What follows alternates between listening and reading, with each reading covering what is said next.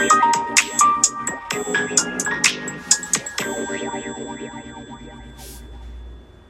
うこそゆとの体チャンネルへ。この番組は健康で楽しく毎日を過ごしていきたい人たちが日々の生活をどう賢く工夫していくかをテーマにお届けしております。皆様こんにちは。今日は糖質好きは注意。血糖値についてお話をしていこうと思います、えー、血糖値結構ですね。すごく僕の中ではテーマとして、えー、持っていてお客様に食事指導をするとに必ず血糖値を安定させるということを推奨しています。まあ、それはですね、えいろんな理由からなんですけども、まあ、その一つですね今日は血糖値からその糖尿病というところが、えー、一つ、えー、ポイントになりますのでそこを伝えていきたいなと思ってます。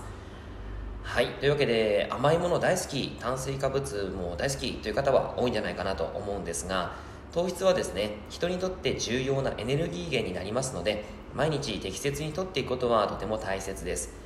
しかし日本は飽食の時代ですよね。外に出てもうちょっと歩けばもうコンビニがあったりとか、えー、街に出るともういろんな飲食店があったりさまざまなもう食べることにこと書かないですよね。そんな中で、えー、食べ物は簡単に手に入って、えー、自分の食べたいものを気の済むまで食べる。そんなことをずっと繰り返しているとやっぱり糖質過多、え脂質過剰ということがなりやすい現代になってます。その影響から糖尿病という病気を患ってしまう方も多くいるんですね、えー、平成26年の国民健康栄養調査では糖尿病を患っている人が1000万人いると。そしてその予備軍が1000万人いると推計されています、えー、で、えー、まあ、人口の1億2000万人なので、えー、もうそうですね。あの 1%10% ぐらいがそうですね、えなっているというような感じですよね10%以上ですね。はい、で糖尿病ってどんな病気なのかっていうと、えー、糖尿病はあの1型と2型というのがあるんですけどもインスリンがですね作用していない、えー、病気という形になります。食事によって腸から吸収されたブドウ糖っていうのが血液の中に入って、えー、膵臓からインスリンというホルモンが出ます。インスリンは、え、肝臓筋肉脂肪組織などの細胞にブドウ糖が入るための入場券のような役割を持っていてえインスリンがないとブドウ糖は細胞の中に入ることができないということになります。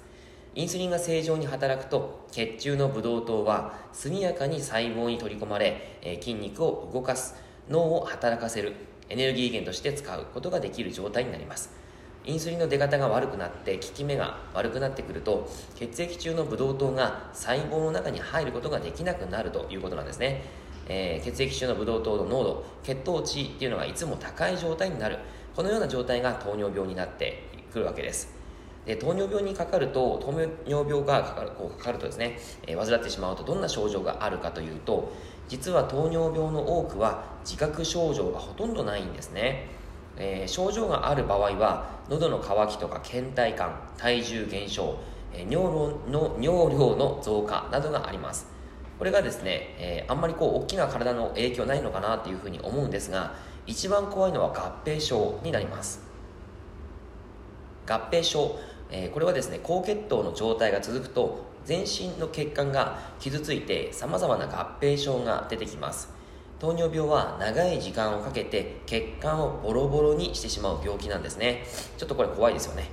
はい。で細い血管の病気には腎臓の働きが悪くなる糖尿病性、え腎腎症というものがあったり、えー、目の中の血管や傷ついて視力がですね、え低下する糖尿病性網膜症。あとは手足のしびれや感覚が鈍くなるなどの症状が見られる糖尿病性神経障害。まあこういったものがあって糖尿病の三大合併症というふうに言います。これらはですね、えー、やっぱりあの体にとってかなりあの影響があるところなのですごく怖いですよね。あとは太い病気の血管としては脳卒中とか心筋梗塞などがあります。他にも肺炎とか歯周病とか、え皮膚炎とかも起こりやすくて認知症とも関連があるということが分かっているんですね。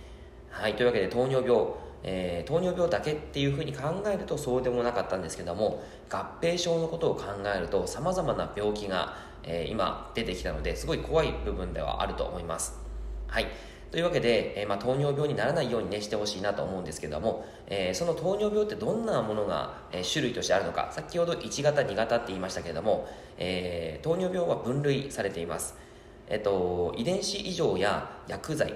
感染症などによる糖尿病えー、妊娠糖尿病そういったものもあのあるんですけども多くは1型2型になってくるのでそこら辺をちょっとお伝えしていきますが主な病態である1型糖尿病と圧倒的に多い2型糖尿病について、えー、ですね。まず1型糖尿病。これはですね割合として約5%なのですごく少ないです。発症年齢としては、えー、ちっちゃい子供から思春期に多くてあとは中高年でも認められます。家族歴は少ないです、えー、遺伝性ですね。遺伝性は少ないです。体型としては痩せ型から正常が多いです。原因として膵臓でインスリンを作る β 細胞という細胞が壊れてしまうんですね。でインスリンが膵臓からほとんど出なくなって血糖値が高くなるということになります。症状の出方としては多くは急激にこう症状がポンって出てくるので、えー、まあ、そういった1型糖尿病という特徴があります。で2型糖尿病。え割合としては約95%なので圧倒的にこちらの2型糖の糖尿病の方が多いです。発症年齢は40歳以上に多くて、えー、まあ、若年齢も最近増えてるそうですけども、えー、一応40歳が多いと言われています。家族歴はですね、あのー、結構なっている方が遺伝性の遺伝性というか、え家族の方でもなっている方が非常に多いです。体型としては正常から肥満体型が多いです。え原因として生活習慣病や遺伝的な影響によってインスリンが効きにくくなって血糖値が高くなる、えー、というのがあります、え、症状の出方としては初期は無症状なんですけども進行するにつれて、えー、いろんな症状が出てきたりとか合併症につながってくるということになります。はい、なので2型糖尿病ですね。基本的にはやっぱりこちらの方をリスクとして考えておいた方がすごくいいんじゃないかなと思うんですがじゃあどういうふうに対応していったらいいか改善したいらいいかというとまずはやっぱり血糖値のことについて、え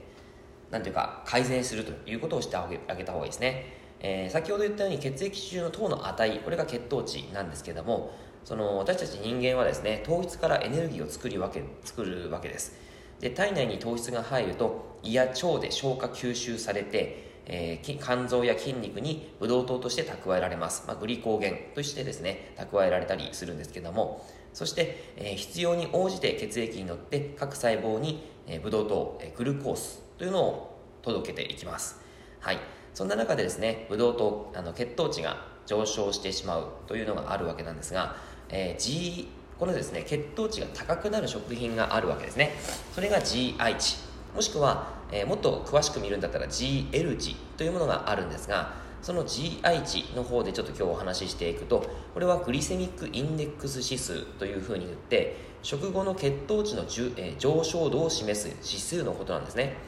で高 GI 食品を取り続けてるとインスリンの分泌が間に合わなくなって高血糖状態が続く糖尿病につながる可能性があると。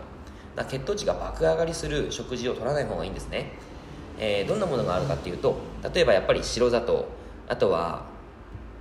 えー、黒砂糖ですね、えー、チョコレートホットケーキアイスあとは意外と大福とかもですねそんなものもあります。あとはドーナツ、え、フライドポテトショートケーキ、えお菓子とかスイーツとかですねそういったのはすごく血糖値が高くなります。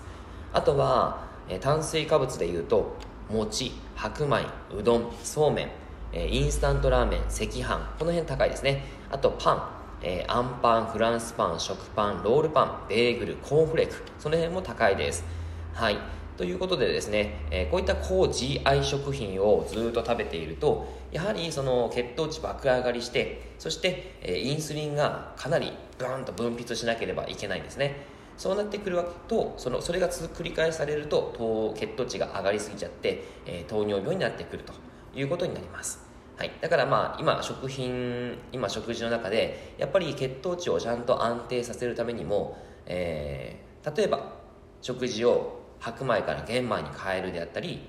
白米からえー、白米やそれにアマランサスとかキヌアを取り入れてあげたりとか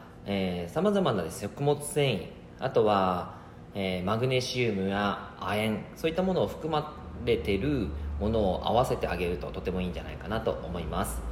はい。さまざ、まなですね、あのまあ、食品があって、えー、迷いやすいところですがまずは一つキーワードとなるのが食物繊維が入っている。そして、えー、GI 値 GL 値が低いというものがおすすめになってきますから、えー、そんな食品を意識して取ってみてください。はい。以上になります。内容がいいなって思えたら周りの方にシェアしていただくと嬉しいです。またいいねマークやフォローしていただくと励みになります。